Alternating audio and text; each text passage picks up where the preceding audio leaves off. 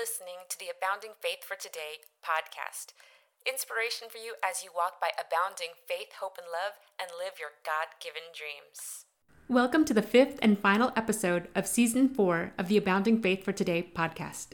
I'm your host, Nancy Gavilanes. Thank you so much for joining me today. This season, we've been celebrating the fifth anniversary of my first book, Waiting on God Well How to Prevent Breaking Down on Your Way to Your Breakthrough. We've been talking about how to wait on God well, what to do while we're waiting. We've been talking about the importance of abiding in Christ and believing Him for the impossible, and also leaning into our community during our seasons of waiting. It's been a joy to hear from my readers over the years and to hear how this book has blessed them and helped them during their seasons of waiting. I remember a young couple sharing how they read the book together while the husband was laid off and looking for a new job. I remember another couple sharing how they were reading this book while they were waiting to conceive. And I remember the time when I was on a bus ride to a women's retreat, and quite a few of the women from my church were reading the book during the bus ride there and also during that retreat weekend. I was so touched that out of all the books that they could have brought with them that weekend, they brought Waiting on God Well. And I remember seeing one young lady carefully reading the book and then wiping away tears, then stopping to reflect on what she was reading.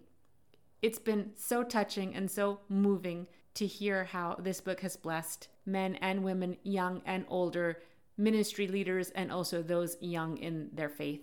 I wrote Waiting on God Well because I had trouble waiting, and I still have struggles. As I mentioned in the book, I haven't gotten this all down. I'm still a fellow pilgrim on this journey, and like I've said before, we're all going to be waiting on God for something. But I do hope that this book has encouraged those who have read it and will continue to encourage people as they wait on God to fulfill His promises to them in their life. This book is filled with Bible promises and action steps and reflection questions and also insight that I've learned during my waiting seasons. And today I'd like to share one of the Bible verses that really blessed me during a wilderness season. But first, I'd also like to share a testimony from a reader who is sharing waiting on God well with others. My readers are the best. They don't just get encouraged by my books, but they also pass them along to their friends and others. What a blessing. So here's a testimony from a reader named Luce. On a rainy, dreary afternoon, I went to visit a young adult friend temporarily put in the mental health wing of a local hospital. I asked to see their library in their common area, and it was practically a bare shelf. I left copies of Waiting on God Well for my friend and her roommate. Since their library was virtually empty, I donated a few more copies of Waiting on God Well specifically for their library use. Surely the bright book cover's blue sky will be the only color anywhere in that neutral, bleak hospital common area. I can't even begin to explain how it felt like I was transferring light, hope, and life to these heavily medicated, numbed, and frightened people. Donating copies of Waiting on God Well felt so sacred in that spiritually dim wing leaving those books in a secular mental health hospital wing library, specifically for many patients who are coping with literal breakdowns, felt like tossing them life preservers. The orderly's eyes beamed as I handed him the additional bright books, and my friend waited eagerly to receive her copies. It filled me with such hope and courage that others might read it and be saved and be led to turn to God as their Redeemer. In that cold and stark, godless place, I pray the beautiful photo of a long, bright road ahead draws them to read and meet the one God who can set them free from their mental oppression and loneliness. I was so touched when I read this testimony. As an author, you never really know where your books will turn up. What a blessing. If you've read Waiting on God Well and it's encouraged you, I'd love to hear from you as well. And if you haven't read it yet, I'd like to share one of the verses that really helped me during a wilderness season. It's found in Psalm 27 14. And it says, Wait on the Lord, be of good courage, and he shall strengthen thine heart. Wait, I say, on the Lord. Those words are so simple and yet so profound. Remember that waiting on God is not wasted time. We're waiting on God Almighty, all powerful, the creator of heaven and earth. He is faithful and we can trust Him, and He will strengthen us. So every time that you feel like you can't make it one more day or one more hour or one more minute, I pray that you would remember to turn to God, to cry out to Jesus. Remember to abide in Him and to believe Him despite your circumstances, and to also reach out to your brothers and sisters in Christ.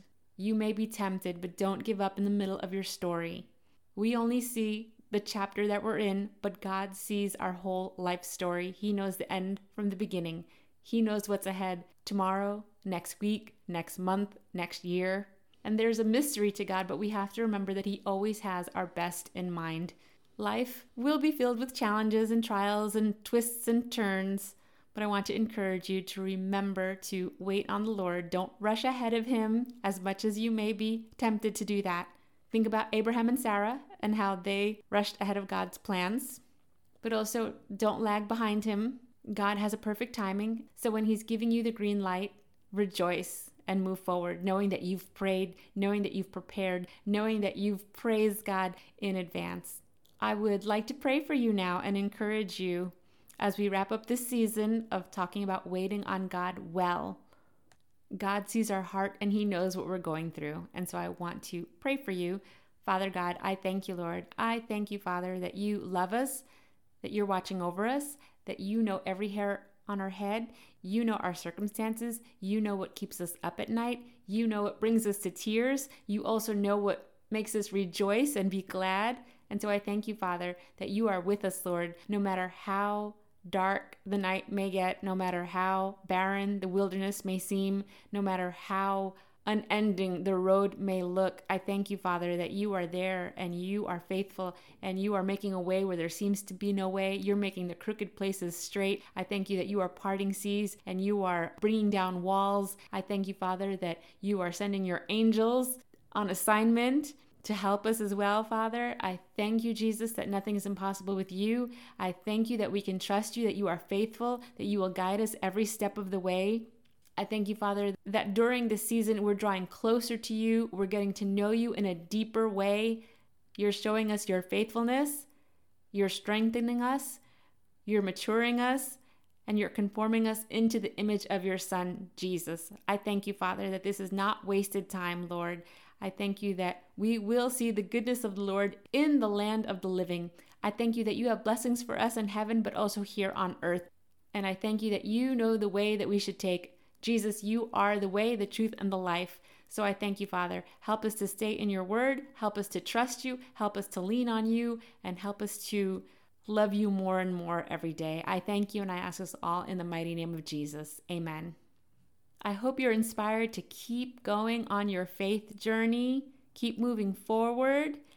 And for more encouragement during this season, I invite you to pick up a copy of Waiting on God Well how to Prevent Breaking Down on Your Way to Your Breakthrough, which is available on Amazon and barnesandnoble.com.